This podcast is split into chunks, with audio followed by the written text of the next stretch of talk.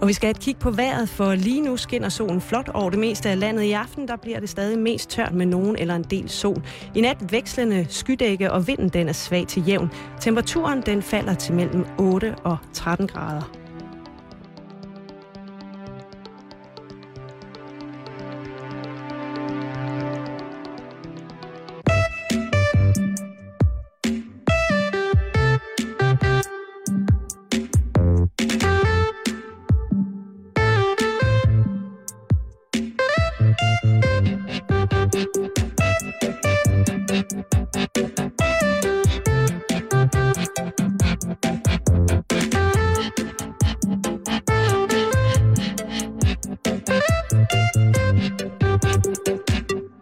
Gang hjertelig velkommen til hjerteligt øh, varmt Smukfest. Halløj ja. Betalingsringen direkte live fra årets øh, Smukfest. Ikke Skanderborg Festivalen. Nej. Det, jeg tænker, det er mærkeligt, og eftersom vi jo havde øh, Mine, chefen i går i studiet, vi ikke fik spurgt, hvorfor det hed, øh, ja. hedder Skanderborg mere. Men der bliver jo kaldt mange forskellige ting. Altså ja. Smukfest, Skanderborg Festival, Danmarks smukkeste festival. Var det mange? Ja, det, er, det er utroligt utroligt mange. Det er mange i min verden. Og vi har øh, en ny dansk stand-up-komiker med i studiet. I, øh, der, der, der, der er meget godt til i de næste fireoghalvtreds minutter. Blandt andet så kan du finde ud af, hvad god lyd i virkeligheden er. Mm. Og øh, det kommer drengene fra Hej Matematik til at stå for. Det er Søren Rasted og Nicolai Rasted, som øh, jo er gamle garvede Skanderborg-rotter. Det er jo næsten som at se en, en hjemmebanekamp øh, mod første og anden hold, når øh, Hej Matematik spiller her. Det er jo, de hører jo ind under... Virkelig, virkelig folkekært øh, eje her på Skanderborg Festivalen. Og så har vi vel, vel nok også øh, mere meget eller mindre apropos et danefæ øh, siddende her. Øh, min store lærermester. Mm. Øh, et, øh, et idol fra jeg var helt lille, og en mand, som jeg får lov til at arbejde sammen med. Heldigvis øh, en masse år, og han er også øh, standard på Skanderborg Festivalen. Det er, hvis man kunne blive sø, så var det vel sø, men det er Jacob Haugaard i dagens anledning, som også øh, kommer ind og fortæller om, hvordan det har været med tyve år med Skanderborg Festival, og hvordan det ligesom har ændret sig, og hvad det er blevet til, og hvorfor at det lige præcis er, at det går hen og er sådan, har en overliggende, virkelig, virkelig hyggelig stemning. Mm. I forhold til, ikke, jo, i forhold til mange andre festivaler, så er der bare en helt fuldstændig bestemt stemning på, på Skanderborg. Det kan han forklare sig meget mere. Men mm. først og fremmest, så skal vi byde rigtig hjertelig velkommen til Hej uh, Matematik, A K A Nicolai og Søren. Hej. Hej. Hej. Og tak fordi I var kommet. Tak. Og der kom lige lidt mere støj på linjen nu. Ja, sådan er det at sende udenfor. Men det er jo selvfølgelig også en lyd, som uh, man må, må tage og, og, og arbejde med en gang imellem. Og jeg ved ikke, om det er simpelthen under lavmålet for jer at arbejde med, med den her lyd med, med så meget støj på. Altså, hvis den her vind kunne stoppe, ja. Øjeblik, så... Jamen, der er generelt rigtig meget støj på en, på en festival, og det kan være meget irriterende med alt det musik. Men det er rigtigt, altså, vi, vi, øh, vi, vi har hver dag øh, et kvarter på øh, tv-scenen, hvor vi øh, forklarer lidt om lyd. Øh, lyd er noget, vi interesserer os rigtig meget for, mig og Nicolai. Og øh, i dag har vi snakket om ørets opbygning, og øret er en fantastisk lille sag, vi har i hovedet. Hvad? Nogen har. Ja, der er jo... Nogen har to. Ja, ja. Ja, ja det, er, det er næsten fantastisk. Kvinder har slet ikke nogen. Og hvorfor har vi to, Simon? Hvorfor har vi to? Det er øh, en øh, balanceting. En balanceting. Ja. Det er for at kunne øh, bestemme, hvor en lyd kommer fra. Okay. Fordi der skal to til ligesom at kunne regne noget ud, fordi det bliver i forhold til hinanden. Det er okay. Pludselig. Og ikke bare... Det er ligesom, hvis du ser med et ja. øje, så kan du ikke dybde bestemme. Rigtigt. Så du skal have to øjne. Det er rigtigt. For at kunne, øh, for tre... at kunne bedømme en afstand. For at lave tre D. Og det er det samme med... Lige præcis. Så tre D-lyd, det er altså to ører. Vidste I, at øh, prægeulen rent faktisk... Ulen? Prægeulen. Ja. Prægeulen, den har ikke samme kapacitet... Øh, rent hovedmæssigt, rent hjernemæssigt til at kunne, øh, og naturligt, bare øh, stillestående fra et perspektiv og lave tre D. Derfor så bliver den nødt til at gå op og ned, sådan her, så den står og bobber med hovedet. Nå. Det undrede mig utrolig meget, øh, da vi så prægeuler på Bornholm Trofuglcenter, og det så virkelig, virkelig sjovt ud. Mm. Prægeulen er en meget arrogant fugl, den flyver fantastisk, men gider ikke, så den går. Koalabjørn. Øh, ja, men den er simpelthen, den er, den er meget, meget fantastisk. Men øh, der stod den nemlig sådan her, og lige pludselig stod der tre øh, prægeuler, som ikke er særlig store, og bobbede med hovedet, og tænkte, det var da egentlig rimelig gangsteragtigt, ja. De står det. Og så spurgte jeg så Martin, For det første er det rigtigt, at uler er de klogeste fugle i hele verden, hvorefter han måtte grine og sige, det er helt forkert. Ulerne har været gennem en evolution, der har gjort, at deres øjne er blevet større og større, og det har altså fortrængt pladsen til hjernerum. Ah. Så derfor blandt andet at danne det almindelige perspektiverende, stillestående tre D-perspektiv, det kan de simpelthen ikke selv, så derfor må de boppe op og ned med hovedet for ligesom at finde ud af, hvor deres bytte er. Det er, altså... det er rigtigt. Der er noget med hjernen og hvor stort dyret er. Ja. Jo større dyret er, eller større hovedet er, jo klogere er dyret, som, så, som kan se som, som en god finger af. Men når vi taler om lyd, så er sådan en som flagermusen, den er jo en helt fantastisk... Altså alle dyr hører i virkeligheden meget bedre end mennesker. Ja, de, de fleste i hvert fald. Større dyr. Øh, men flagermus, den, den, den, den har for det første, hvad jeg ikke vidste, den har faktisk ret gode øjne. Den ser næsten lige så godt som, som mennesker i, øh, i, i mørke. Øh, men den bruger ikke øjnene særlig meget. Den sender lyde ud i meget, meget høje frekvenser. Og så kan den så, ligesom en ubåd... Øh, øh, et ekolod. Et ekolod, finde ud af, hvor den er. Og den kan altså... Den gør det, at den sender en lyd ud. Det er et øjeblik, den sender lyden ud, så lukker ørerne, og så åbner den hurtigt op igen. Det her er split millisekunder. Og så øh, kan den altså mærke, hvor i øh, rummet den er, om der kommer en flue imod den, som den kan spise, eller hvad det er. Så den hører slet ikke sin egen lyd? Den hører bare ja, det, der kommer ja, igen? Den hører sin ja, ekko? Ja. Den hører ekko. Men, øh, men altså, når vi nu taler om lyd og så videre, så, så er festival jo et rigtig godt sted at snakke om lyd, fordi vi, vi skal alle sammen passe meget godt på vores ører. Øh, det, det er et ansvar, vi ligesom alle sammen skal tage. Øh, og, og vi skal passe på, at vi ikke hører høje lyde, altså et pistolskud eller, eller et eller andet, et højt brag.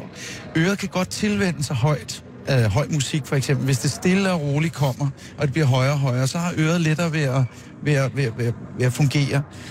Men man skal, man skal virkelig passe på på de her øh, store festivaler, man ikke står for tæt på højtaleren. Og som en god fingerregel, så skal man faktisk tænke på, hvis det begynder at gøre lidt ondt, og man får lidt ubehag ved det, så står man forkert. Ja. Så skal man flytte sig.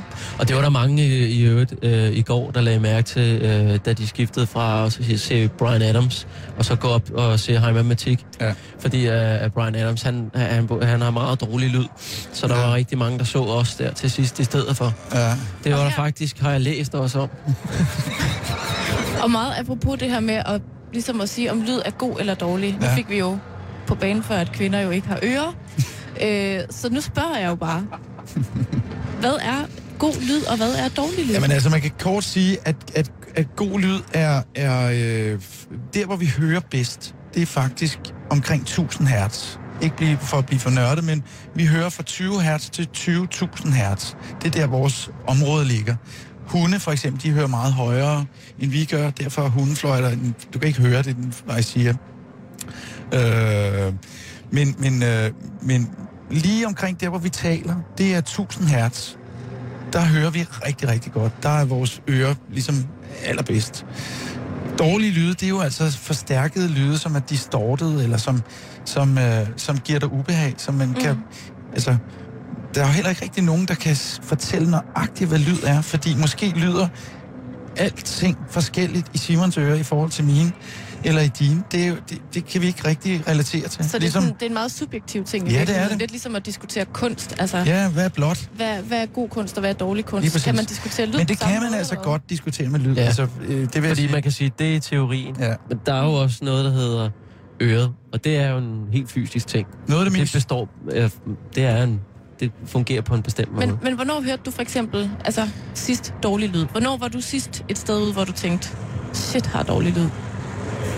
Det må være en af mine demoer. Ja, det tror jeg også, hvor jeg bare tænkte, det er en meget god sang, men hold kæft, man, det er ubehjælpeligt. Nej, øh, det kan jeg faktisk ikke huske. Det var da dejligt. Hvad? Du har kun sådan positive lydoplevelser. Ja, nej, man kan sige, altså, øh, der er alt al den lyd, som man ikke synes, man, man har brug for, eller det, det, man fokuserer på, det er jo i og for sig dårlig lyd for en, fordi det bliver til støj. Men så er vi jo ude i ikke så meget, hvad selve lydkernen er, og om det er en do- god eller en dårlig lyd, men mere om, om vi har brug for det. Er det det, du mener? Fordi man kan sige, hvis man bor inde i byen for eksempel, der er jo sindssygt meget støj. Mm. Øh, og det, det tror jeg er med til at, at stresse en en smule. Øh, mine forældre bor lidt uden for byen, og jeg kan mærke, når jeg kommer ud og besøger dem, så får jeg bare sådan uh, så, så bliver jeg rolig. Og der er også, altså, i virkeligheden, når vi tænker over det, forretninger, vi handler i, når man går ind i en trendy tøjforretning, og det spiller høj musik, og det beatmusik, det stresser dig. Så det stresser faktisk også mennesker. Det vil de gerne have. Det hele, det hele oplægget til måden, de har sat deres butik op, det stresser dig, og det vil sige, du er måske hurtigere til at handle, og i virkeligheden komme ud af døren. Øh, så det skulle man have på toilettet om morgenen i virkeligheden? Ja, altså... Høj musik? Jamen, jamen altså... Vi så kunne man komme afsted? Det vi, skal være, det, vi skal, det vi skal passe meget på ved vores ører, det er, at vi, at vi ikke får tinnitus. Fordi får du først tinnitus, så kan du ikke slippe af med det igen. Og tinnitus, det er der en ud af tre musikere har tinnitus. Øh, og det er altså sådan en lille du-tone, der, der, der sidder. Og det er den de små femmerhår ja, i øregangen, ikke? Og det er nat og dag, og det er hele tiden. Øh, selv døve mennesker kan have... en øh, kan have tinnitus. Altså jeg har lige meget hvor åndssvagt det lyder. Jamen det har vi. Jeg, jeg har også en lille smule, men er jeg fik det ikke af musik. Øh, er tinnitus sådan en slags tabu i musikbranchen eller noget? Nej, men det er bare ikke rart. Det kan være, altså der er nogle mennesker der har så meget tinnitus, at de har lyst til at slå sig selv ihjel. Ja. Det men er være, det noget man snakker sammen ja, om? om det, altså, altså, musikere altså, jeg kan for, jeg kan jeg kan beskrive ja. det jeg, ud fra mit eget synspunkt med ja. min tinnitus, som kom øh, ikke desværre af at spille musik, men af at få en sprængt trommehinde af en snebold. Ja. Og øh, til at starte med var jeg ikke bevidst om, hvad det var. Og min tinnitus er gået fra at være en, øh, en let susen, til at gå hen og blive en, øh, en helt fuldstændig ren B B-tone. Altså en, en, og, det, og det gør... Men det er meget øh, påvirket af, af stress. Ja. Øh, det vil sige, at en af de ting, jeg har skulle lære, når man har tinnitus, det er, at... Øh, at når man kommer hjem og skal slappe af og skal sove, det er det aller, aller værste. Når alt bliver stille, når, alle, når alt det, som vi lige har snakket om, støjforureningen lægger sig. Jeg bor inde midt i København. Når det lægger sig, og man kommer ind i sit soveværelse, hvor man så faktisk ligger på hovedpuden, som jo også er en kæmpestor dæmper på den ene side af hovedet. Og så føler man, man har det ene, jeg har det på venstre øre, og føler man det ene øre frit, og der burde man faktisk lytte til stilheden. Og det er tit det, som giver ro. For eksempel, når du kommer ud, Nicolai, til dine forældre, man, man lægger, der er en masse ting, som ens hjerne ikke skal tage stilling til og filtrere i. Mm. Det forsvinder, så kommer der også en anden ro. Og det er så der nogle gange, at så kan jeg mærke, at jeg har været oppe i et tempo eller sådan nogle ting. Og så lige pludselig, lige pludselig, så kommer den helt klart. Og det er så ligesom, når man skruer op for en radio. Mm.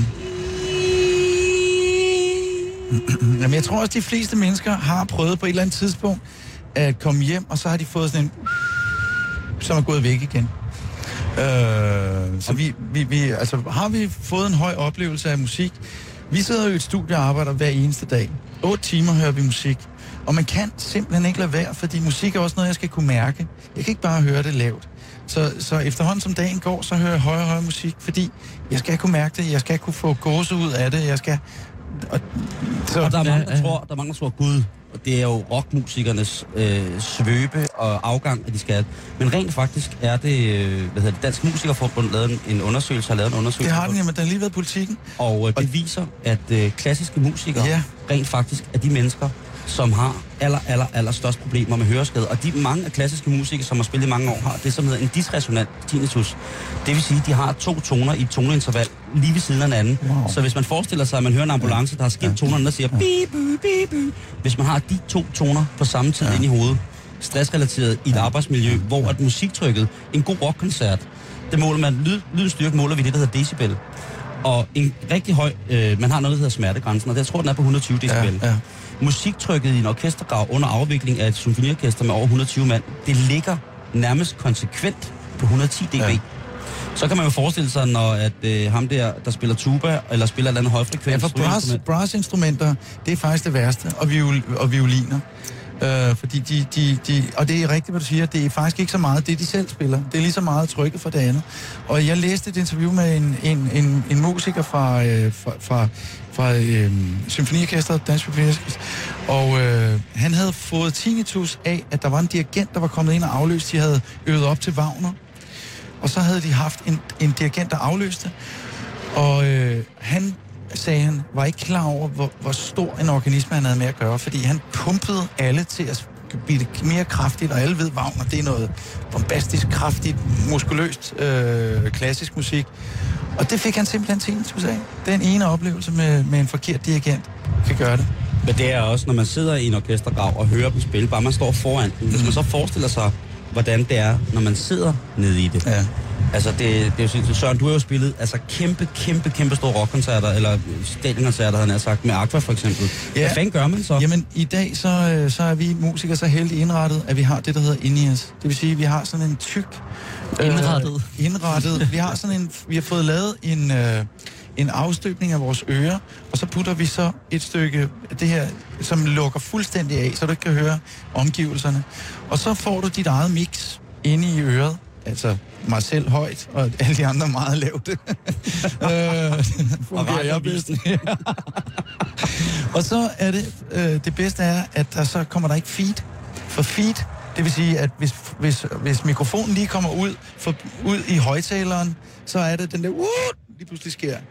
Øh, og det er en rigtig farlig lyd også. Øh, den er vi musikere heldigvis beskåret for, når vi har de der inde i os. Nu siger du, tager en afstøbning i øret. Det er faktisk en formstøbt øreprop. Det er jo ikke af øret, det er jo det, faktisk det inde i øret, man får en afstøbning af. Ja, det er øregarden. Det er en ekstra øre uden på øret. Det er den ydre øregarden. Så, lige præcis. Øh, og, og, og så er det så, at man så kan... Jeg skal bare forstå det rigtigt, at man så kan... Jamen, du er meget belæst. Når du, siger, når du så siger mixet, så vil det så sige, at normalt så har man alle andre instrumenter forstærket i en lille højtaler foran en. Men her, der kan man så fuldstændig selv justere, hvor meget, hvor højt skal trommerne spille. Ja, præcis, fordi hvis, hvis du... Altså, problemet med at, at spille uden ind i os, altså med, med normale kasser eller monitors, monitors ja, øh, det er, at så har du overhøret fra for eksempel trommerne. Et trommesæt, det er jo sådan uden at blive... Øh, at få mikrofoner på og så videre, men helt i sig selv er det et meget, meget højt instrument. Og det er det samme med, med, med gitaren, så snart du sætter en forstærker til, jamen så skal den op på et vist niveau, for at den forstærker lyder godt. Og sådan er det bare.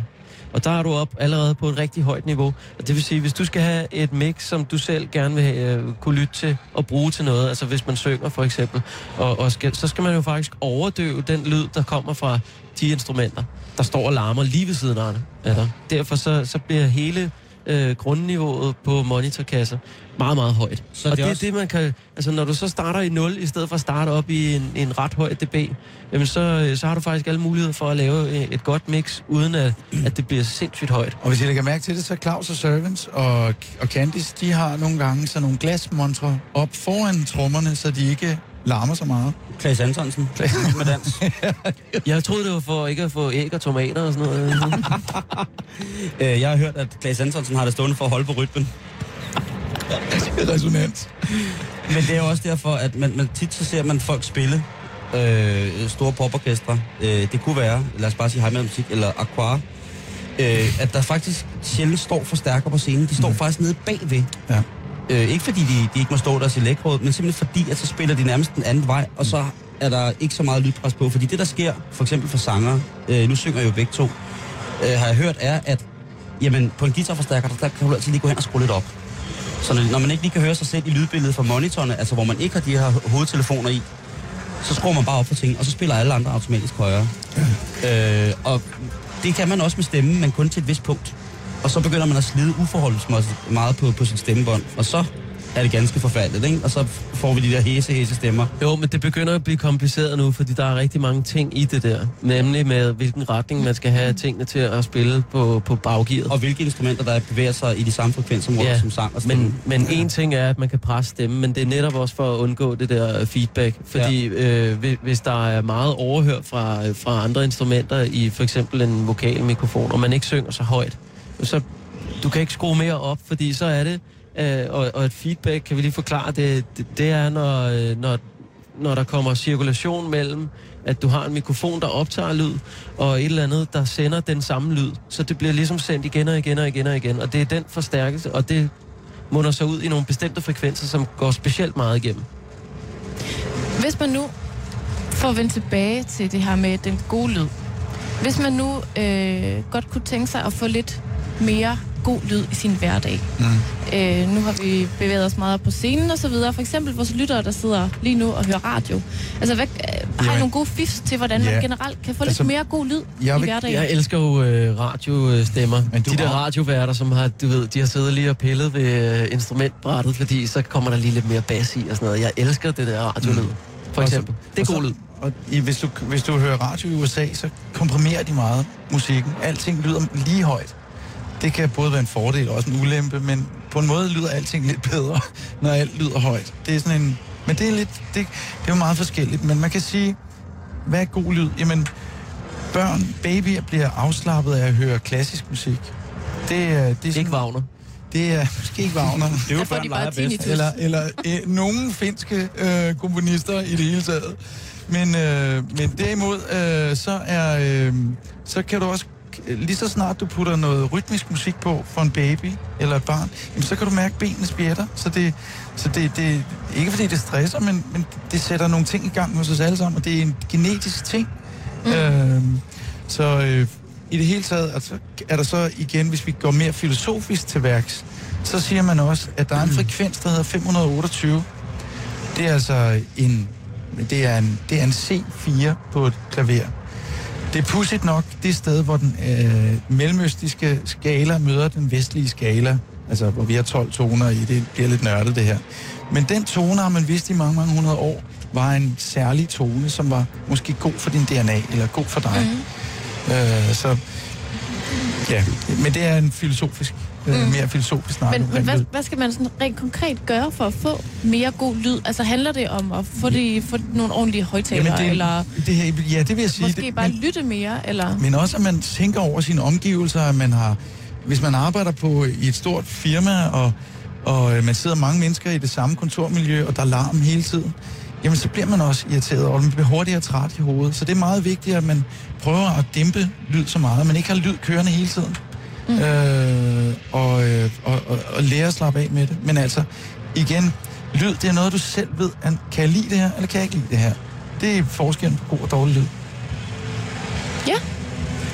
Jeg tænker også, jeg tænker meget på det der med, nu spørger du, om man skal købe gode højtaler, eller hvad man mm. skal. Øhm, ja, et sted, hvor vi for eksempel bliver påvirket rigtig meget af en lyd, som, som for mange af os er nødvendigt, det er, når vi kører bil. Ja.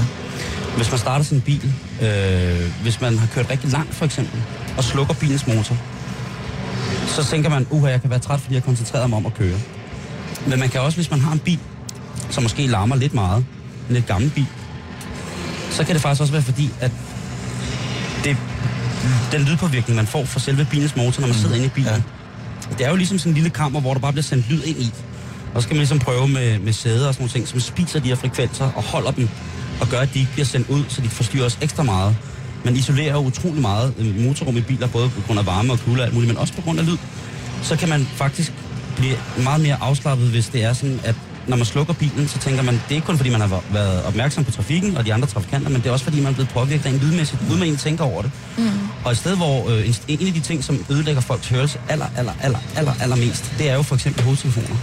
Øh, og så er det folk, der hører alt for høj musik i bilerne. Fordi efterhånden så er bilerne udstyret med bilanlæg. Der, det kan jo næsten ikke blive stort nok. Nej. Der er party i provinsen, så og der det, skal bare skrues op, ikke? Og det er noget af det bedste sted at høre musik. Det er fantastisk. Ja. Øhm, og der, så nu arbejder man rent faktisk i større øh, europæiske bilfabrikater med det, der hedder en kontratone. Og det vil sige, at man laver en, øh, en, en tonegenerator, altså en, en lyd, som bliver sendt ud igennem bilens højtaler, selvom anlægget ikke spiller, som gør, at den ligesom annullerer, hvis man mm. forestiller sig, at der er to bølger, der går imod hinanden. Mm. Øh, op ved Skagen, så laver man ligesom en, en ekstra gren, som gør, at de her, de annullerer hinanden fuldstændig. De udligner, udligner hinanden. Mm. Uh, og det kan man også få for eksempel i hovedtelefoner til fly. Der tit, når man nåede at flyve, så bliver man tilbudt et sæt meget, ja, meget dyre hovedtelefoner, ja, ja. som uh, har et lille batteri i, og når man tænder det batteri, så går det ind og begynder at annullere den øh, støj, der er omkring en. Sådan, så faktisk, så kan man... Jeg bruger mine hovedtelefoner og flyver, bare tænder dem, fordi så dæmper de lyden. Mm. Uh, og så bliver der faktisk helt stille, og så er det bare mig og min dejlige tinnitus, der mm. kan sidde der og, og rode. Men synes du ikke, at det er værre, end at have støjen omkring det? Nej, det synes jeg faktisk ikke. Jeg har lavet, øh, jeg har en soveplayliste, hvor jeg har taget en masse numre, jeg rigtig godt kan lide. Og så har jeg pitchet lidt i dem inde i et musikprogram. Det vil sige, at jeg ændrer tonearten, mm. tonelejet. Mm. Det vil sige, at jeg kommer ind, og så får jeg nogle sange, som, som er en toneart, men dem, dem øh, modulerer jeg, så man siger, hiver lidt i, så tonearten ændrer sig, så de kommer op og ligger i, omkring en B B, eller alle maksimalstykkerne i dynamikken ligger i B B. Wow. Og det vil sige, at så holder tingene faktisk op. Øh, så udligner de sig selv. Og øh, jeg ved, at der er en, øh, en professor i, i lydterapi på Aalborg Universitet, øh, som hedder Lars Ole, og han har lavet det, der hedder en sound pillow. Og det er specielt til folk, som er rigtig, rigtig plade af tinnitus. Det er altså en hovedpude med bløde højtaler i, som man kan ligge på, Og så kan du enten få en kontrafrekvens, eller du kan få noget musik, som stemmer overens med din tinnitus. Wow. Og det har afhjulpet rigtig, rigtig mange mennesker, mm. fordi det, der er, er degenererende ved tinnitus, er, at du ikke får ro om natten. Mm. Fordi du kan godt sove, men du har stadig dit indre øre, som arbejder. Så selvom du er det, der hedder den fulde restituerende søvn, eller R E M, så er det altså, eller det er med øjnene, men det er det, der opstår rapid eye movement, der er det ligesom, der er du stadig påvirket af dit eget indre øreslyd, og det er tinnitusen. Jeg slipper jo aldrig af med den, den er der hele tiden.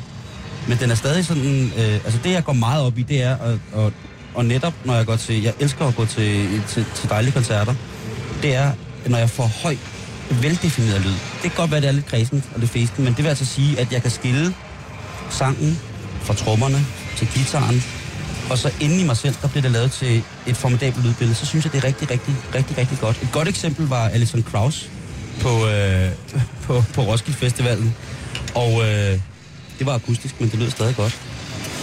Og nu får jeg lige en seddel i min øresnegl her. Jacob Haugaard. Jamen prøv at høre, med hensyn til... til en seddel i øresnegl. Med hensyn, øh, med hensyn til, til, til stillhed, Simon, så kan du bare melde dig ind i en roklub, så kan du få det i overvis. Jeg bliver lidt så... Nu bliver vi lidt til, fordi... Jacob Haugaard, du, du, er, du, du er nødt til at gå. Øh, Nicolai, giver du ikke lige Jacob den der mikrofon? Jo, fordi så stiller lige Jacob. Jeg siger alligevel ikke noget. Du siger mange kloge ting.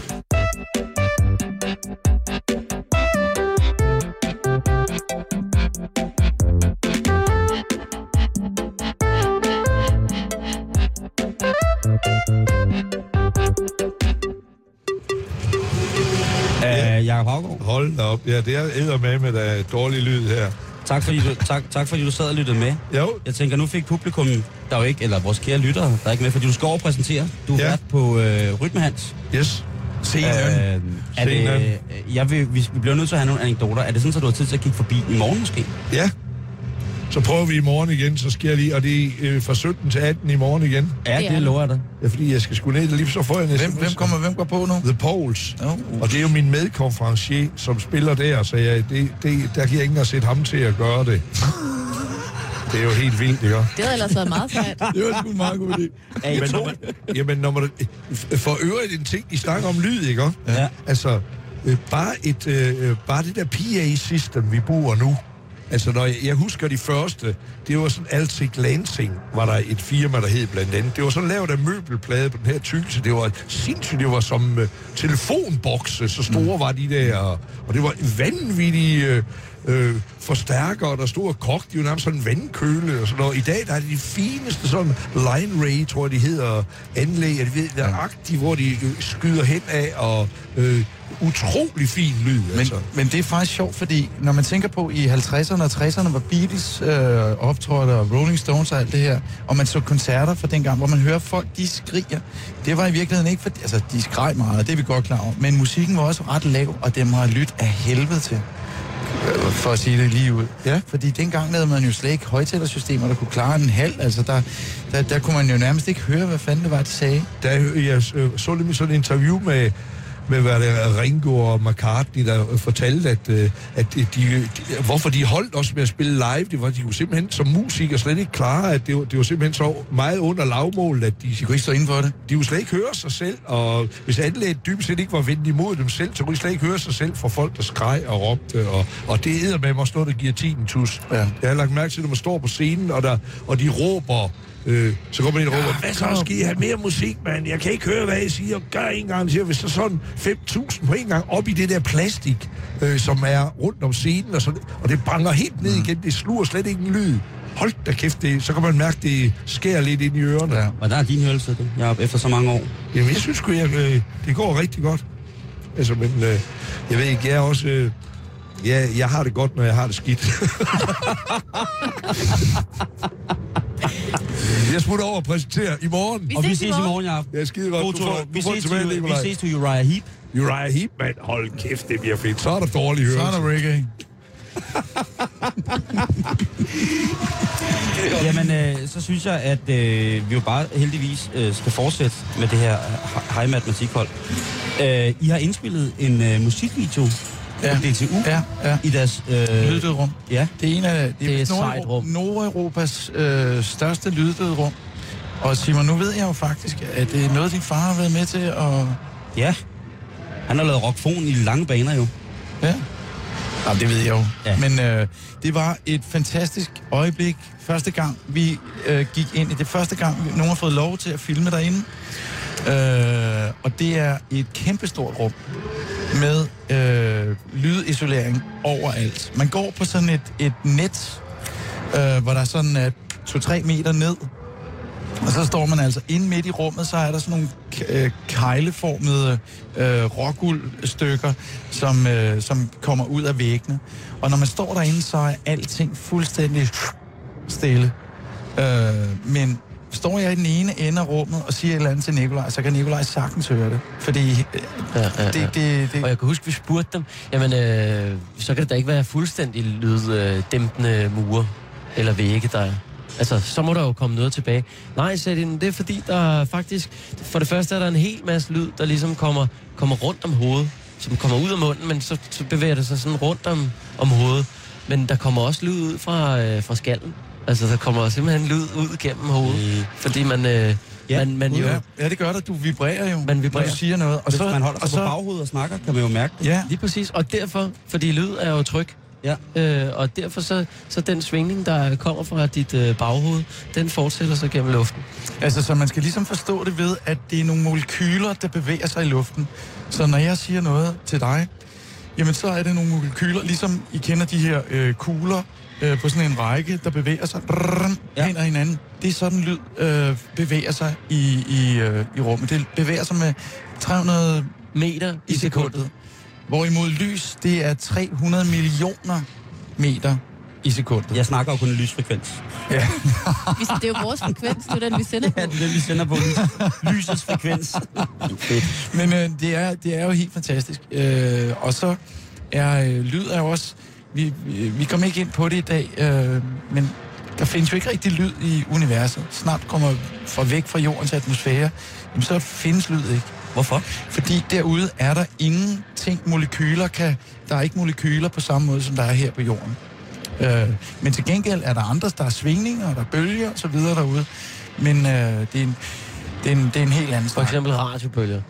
Ja. De transporteres gennem rummet. Ja. Ja. Hvad får sådan to lydnørder som jeg ud af at være i sådan et lydtæt rum? Øh, jamen det var bare i... Det er jo en oplevelse øh, at være der, man kan sige. Det, det, var, det, det var bare sjovt at opleve. Det er både visuelt og, og, og også et, et fantastisk rum. Så og, hvis man, og pludselig, man, man, kunne altså, man kunne forestille sig, at det var ret ubehageligt at være der længe, fordi den, den, det gav et, virkelig sådan et, et tryk i øret. Altså, fordi alt ligesom lukker til. Normalt, selvom vi synes, der er stille, så er der jo en eller anden form for lyd. Altså, I kender det godt ingen, lidt... Det er, jo, det er jo unaturligt stille. Det, I kender det godt lidt, hvis, det her, hvis der lige er faldet ny sne... Ja. Og man står et eller andet sted på en mark, væk fra al trafik, jamen så er det den der samme, helt fuldstændig lukkede stilhed. Mm. Det er sneen, der absorberer ja. Al lyd. Og, øh, men øh, ja, og så har det bare været en, en fantastisk oplevelse at arbejde sammen med nogle G T U-folk. Vi havde nogle gode snakke med dem derude om... Hvad arbejdede I sammen med dem om? Jamen, vi, vi, vi, øh, hvad skal man sige, vi fik lov at låne deres rum, og så til gengæld har vi øh, har D T U... Øh, Og vi hjulpede D T U med at, med at visualisere sig selv, øh, og på lang sigt kunne vi godt tænke os at lave et samarbejde, fordi D T U er et fantastisk sted, hvor de opfinder en masse ting, og hvor der sidder en masse ingeniører, der er på vej til at blive ingeniører, og har en masse viden om alt. D T U, det er, for folk, der ikke skulle vide, det er Danmarks Teknisk Universitet, ja. Som ligger i Lyngby, ja. Eller har i hvert fald den der, der største afdeling øh, i Lyngby. Der er syv tusind mennesker, der, der går ud i Lyngby, og det er jo altså fremtiden her i Danmark. Det er dem, der skal opfinde alle de ting, som øh, vi forhåbentlig skal leve af, i, når vi bliver ældre. Altså, øhm. ved I, hvad I bruger? Altså, ved I, hvad de bruger det der rum til? Ja, de prøver... Normalt. Altså, jamen, prøv at høre, det er det, en det, de helt... Al, ja. Når, når de det, de bruger det allermest til, det er øh, at forske i høreapparater. Ja. Ja. Og så har de også andre, de har også andre rum. For det, det, det er det lyddøde rum. Der er også det, der hedder det radiodøde rum. Og det var et endnu større lokale derude. Kæmpe, kæmpe, kæmpe stort lokale. Og der er det radiobølger, man, man måler med.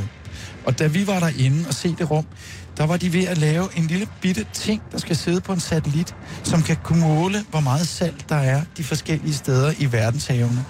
Så ved altså at sende en radiobølge ned, så kan du altså bestemme, hvor meget, eller kan du læse ud af det, hvor meget salg der er. Så vi er altså tilbage hos flagermusen? Det er vi faktisk lidt. Altså, jeg ved ikke helt, hvordan den, øh, den der kalkyle... Gider du lige lave sådan en ting der, vi skal Jamen, bruge det handler, på? Det handler om, for eksempel, hvis man skal måle, hvor meget salt der er i en koncentration af jord, så er salten en krystal, en forekommende som krystal i fast form på den måde, at det har jo også en afgangshastighed på den lydbølge, den bliver påvirket af. Og så kan man så måle på, hvor hurtigt den bølge kommer tilbage igen fra afsendelsen. Og så vil man så vide, jamen her der er der... Det er ligesom, i, man bruger det rigtig meget, øh, en sonisk måling, som for eksempel, når man skal bore efter olie. Så sejler man ud med et båd, øh, ude i Nordsøen, hvis man vil bore der for eksempel. Og så bruger du et meget avanceret form for ekolod. Du tager selvfølgelig også nogle bundprøver, men sådan til at måle, om der for eksempel er huller i, imellem de øh, tektoniske lag i jorden, mm. så vil lydbølgen automatisk komme hurtigere tilbage, hvis der er en gasart, hvor lyden den faktisk kan arbejde hurtigere ja. end i det normale lerlag, der er i jorden. Ja. Så det, det er nogenlunde den, den samme måde, man måler med altså en, en rigtig god stråleting, som vi jo alle sammen bruger hver dag, øh, eller frekvensting, er røntgenfotografi for eksempel, ja.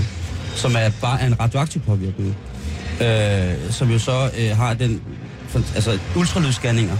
Så der visualiserer man jo direkte lyd, ikke? Altså når der bliver sendt lyd ind over dunken på den gravide, og så kommer tilbage, og så kan man se, om der er et cykelstyr, eller om der rent faktisk er et eller andet, der på vej ud kan bruges til noget. Ah, cykelstyr kan der også. Der er altid plads til cykel. Er det racerstyr, eller er det? Nå. Men det er helt rigtigt, det er jo, altså, det, det, det er utroligt kompliceret, alt det vi snakker om, fordi der er mange måder, og bølger, og... og Øh, øh, altså målinger af forskellige ting her. Men i bund og grund noget, som jo altid bliver, øh, som vi alle sammen påvirket. Hvad bands, nu er jeg jo musiker selv, ja. bands med god lyd? Jamen det er en fejnsmækker-ting. Ja, det er en fejnsmækker-ting. Men altså, der, der, der er en, en D J, som jeg øh, synes producerer og, øh, og får mixet noget, som, som lyder virkelig godt, i mine ører i hvert fald. Øh, og de, han hedder Deadmau five. Jeg synes, øh, jeg synes virkelig, at øh, når man når man skruer meget op for det, så kan man så kan ens øre tåle at høre det. Altså det kan være meget højt, uden at, at det virker øh, højt og irriterende. Og det øh, det synes jeg er, er hvad kan man sige et tegn på på virkelig velproduceret god lyd. Og, og hvad, hvad det præcis er, men det er noget med det er noget med samspillet mellem de forskellige frekvenser i hele øh, sangens øh, lydspektrum. Og det er jo meget elektronisk, Deadmau five, kan man sige. Det er meget elektronisk. Ja. Men netop det, det handler om... Det er netop om, også det, tror jeg, at, at han kan sørge for med sit elektroniske, og så vælger han jo lyde og så videre derudover. Men, men det, at det er elektronisk, gør også, at han kan styre det.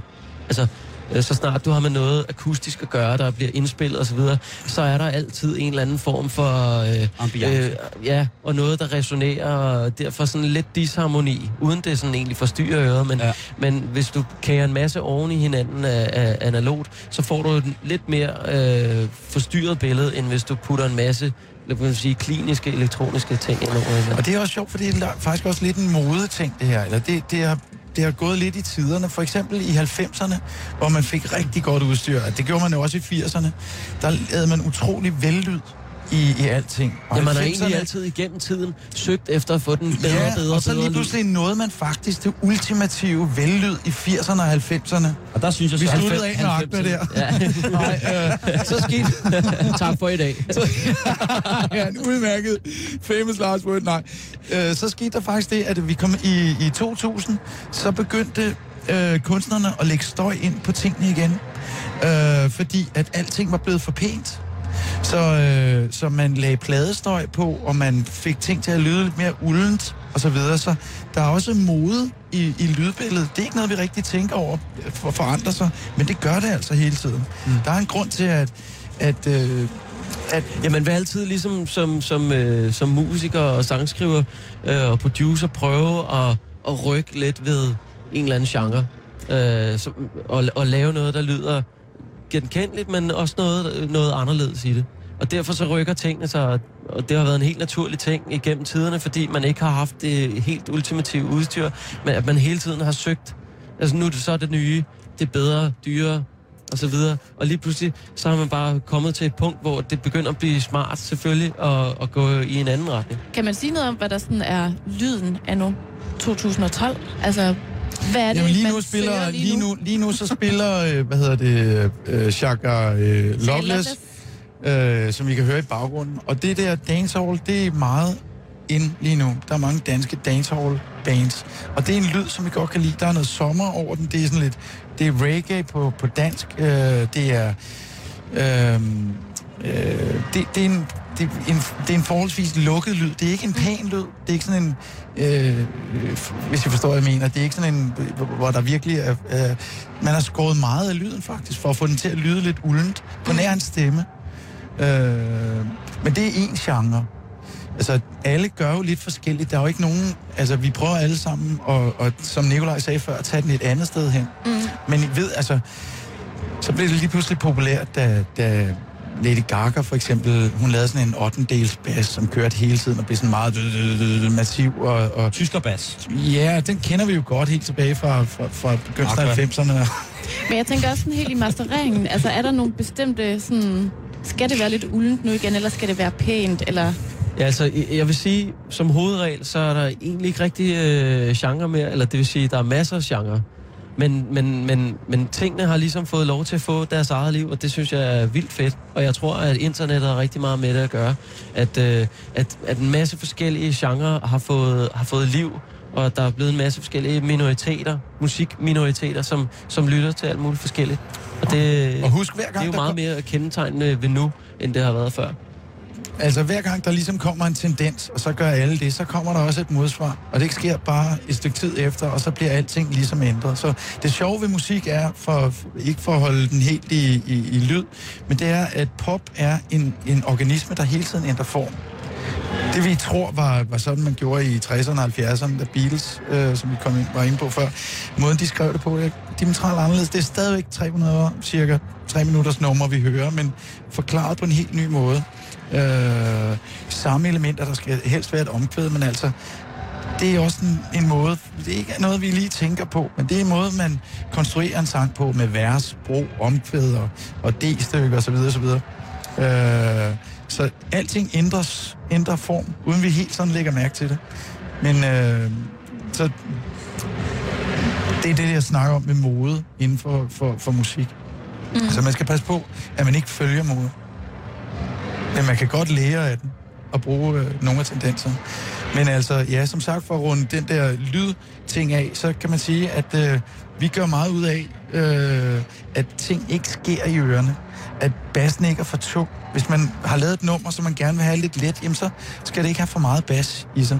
Man skal kunne høre den og alt det der, men man sidder selv, og når man, kan, når man sidder og mixer, som vi gør, så bruger vi lang tid på det. Meget lang tid. Øh, Og lige pludselig er den der, og så har man så meget optur over, at man kan mærke, at, at tingene fungerer. Nogle gange er det for meget, så er man nødt til at rense ud i det. Øh... Der har vel også altid været øh, det der med, at når man kommer ind og arbejder så meget med lyd, som I gør, så nogle gange så virker det også på mig lidt øh, som om, at så har man måske en tendens til at forbøvle det lidt ja, øh, for sig selv. Ja, overproducere. Øh, hvad hedder det? Og ja, der vil jeg godt, øh, også til, altså til dig, Søren, øh, vi har jo et fælles meget, meget stort idol i øh, en producer, som hedder John Mutt Lange. Og han var jo en, der om nogen i øh, firserne gik i gang med altså at skille ting ja. fuldstændig ad. Han lavede det med guitaren. Kan du ikke forklare lidt om øh, jo, den jo, mand? Det, så, jeg, jeg synes, det der med guitaren, det skal du fortælle. Ja. Det er sindssygt sjovt. Øh, Nicolai er også meget glad for Robert John Mutt Lange. Ex Shania Twain. Øh, ja, Shania Twains eksmand. Ja. Men det var fordi Shania Twain havde en affære med deres nabo i Schweiz, og så fik øh, Robert John Mutt Lange en affære med hans kone. Så de lavede partnerbytte. Nå, det skal vi ikke komme ind på. Var det, var det den historie? Jo, men, øh, jeg, jeg kunne ikke høre, høre nogen guitar i hvert fald i den der. Det, han, det han gjorde i... Han producerede... Først producerede han øh, alle de store... Eller, nu skal jeg passe på, hvad jeg siger. A C D C store plader. Back in Black. Highway to Hell. Uh, For Those About to Rock. Øh, der fik han ligesom etableret sig. Rendyrket, organisk, gammeldags fire gange fire musik. Så begyndte han at lave pop. Så lavede han for eksempel med uh, Who's Gonna Drive You Home, med uh, The Cars. Så lavede han, uh, apropos Bryan Adams, han har også lavet Bryan Adams, Waking Up the Neighbors, men en meget, meget stor plade. Den, en af de største plader fra firserne, det var Hysteria med, med hvad hedder det? Def Leppard. Det er Det er Langhår. Og øh, der gjorde han det på de her øh, plader, at han indspillede guitarstrengene for sig. Så når guitaren, du ved, med seks strenge siger, ring, så, så, øh, og du bare slår en guitar, som du normalt gør, af, an, så, øh, så får du den frekvens. Det han gjorde, det var, han tog hver sit spor, indspillede guitaren, ding, lå den klinge ud, næste spor, ding, fordi han mente, at, at der var ikke den dis-frekvens i tingene, når ja, du hører seks fik lov til at interagere. Nej. Altså, det er, vi er oppe i, i så nørdet øh, et univers, at, øh, men altså, han havde en, en tro plus, på dig. Og... Plus, at man lige skal huske på, altså, at han arbejdede på det tidspunkt jo med bånd. Ja. Altså, og det har været et sindssygt stort puslespil. Fordi, fordi på bånd, der fungerer det på den måde, at man optager, og så kører tiden, og så stopper man. Og det vil sige, i det stykke tid, der er blevet optaget, jamen der er der bare blevet optaget.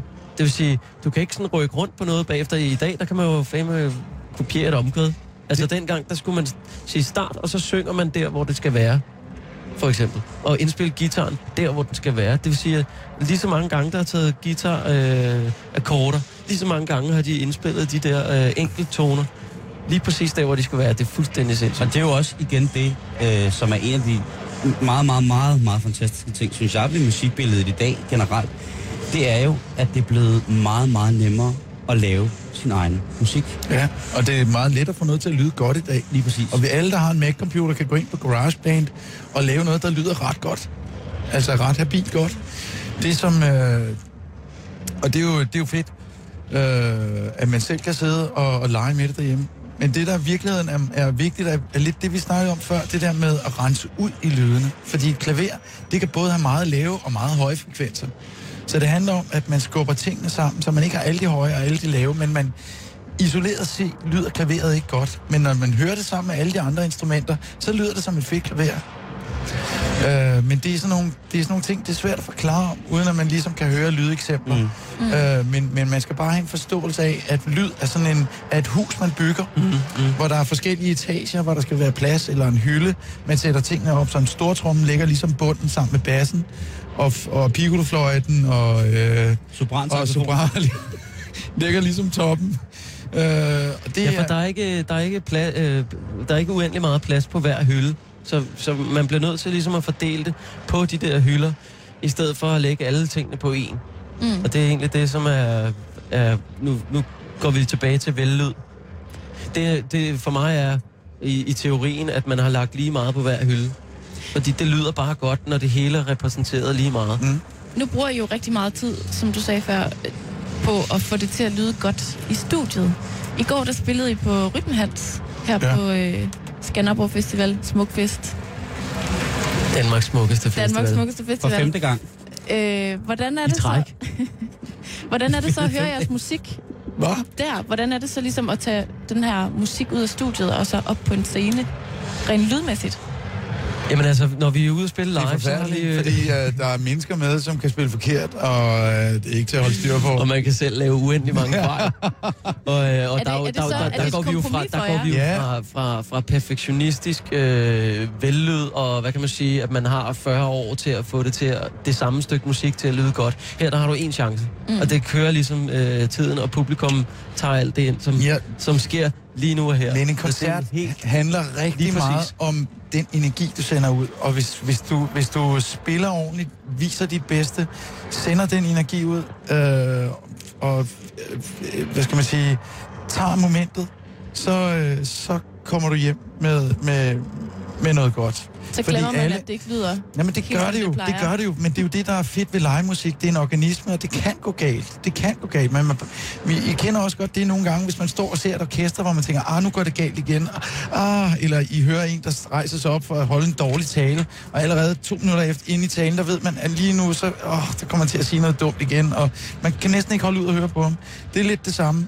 Men hvis man er i trygge hænder, og man står og ser et orkester, man godt kan lide, og de bare gør det godt, så, så slapper man af, så lytter man, og så oplever man, og så er man fokuseret på det. Så det handler om mange forskellige ting, det her med, med live.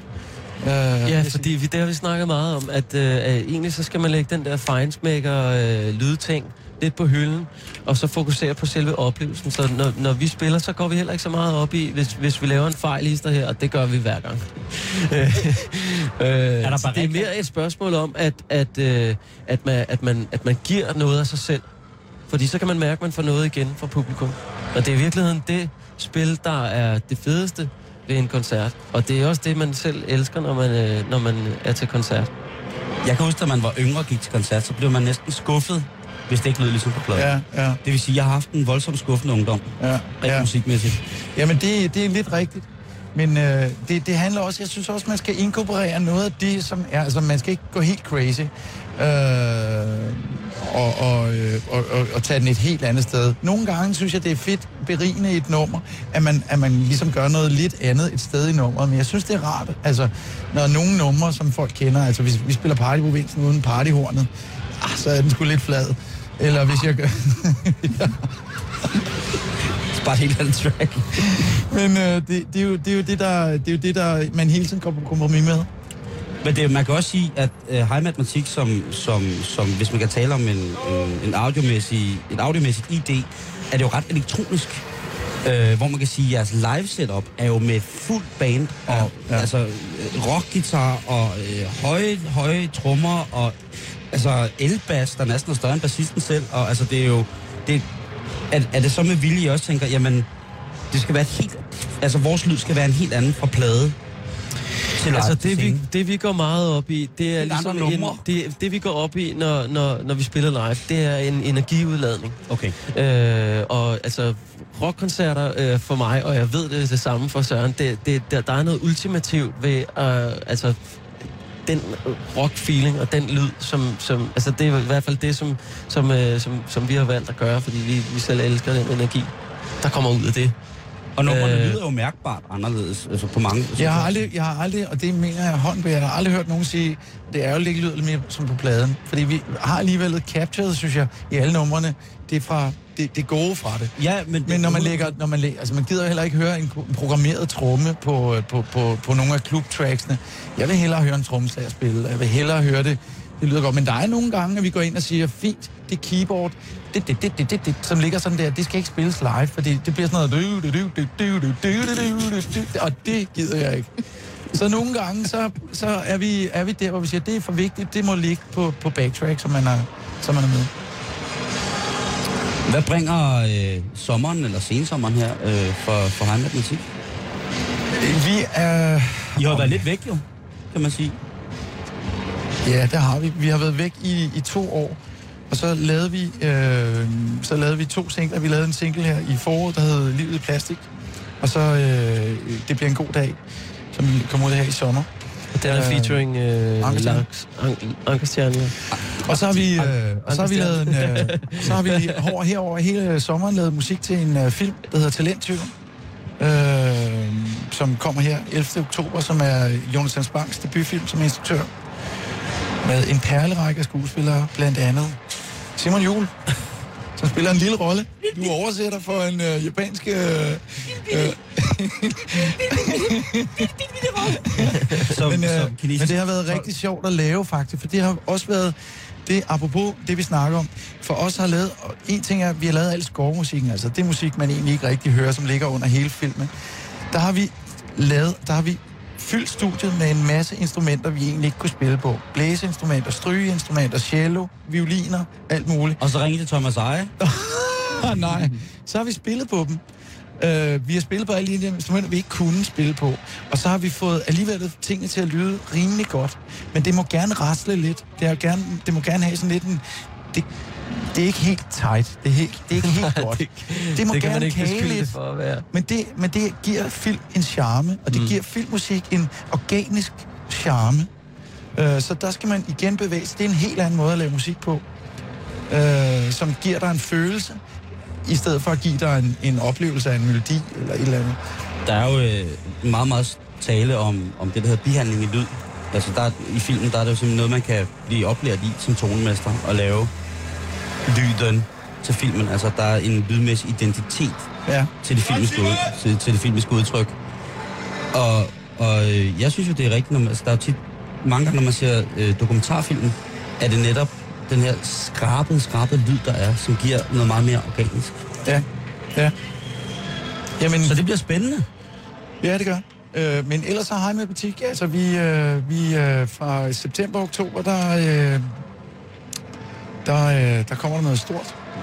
Og øh, så laver vi, øh, så går vi i gang med at lave et nyt album her i, i slutningen af oktober. Øh, så det kan vi glæde os til. Ja, det kan jeg. Prøv at høre. Øh, Søren og Nicolai Rasted, tusind, tusind tak, fordi at I ville opdrage os lidt i god lyd. Jamen tak. Hold det var tak, fordi I måtte komme. Huha, jeg hyggeligt. Sveder helt herovre. Altså, men er blevet meget klogere jo. Nå. Men... Du har været meget stille, så, så hvis vi, Ej, øh, tænkte, hvis vi, hvis vi, kort, hvis vi lige kort kan, kan sige en enkelt ting, som jeg gerne vil slutte af med at sige, ja. Det er, pas på dine ører. Tag nu og lige og beskyt den. Hvis du står for tæt på en højtaler, så, øh, så, så gå væk. Hvis du øh, står til en rockkoncert, så er det en god idé måske lige at putte et par ørepropper i, hvis, øh, hvis du kan. Og med de ord fra Søren Rasted skal du skrue op for din radio, fordi nu kommer Radio fireogtyve syv-nyhederne.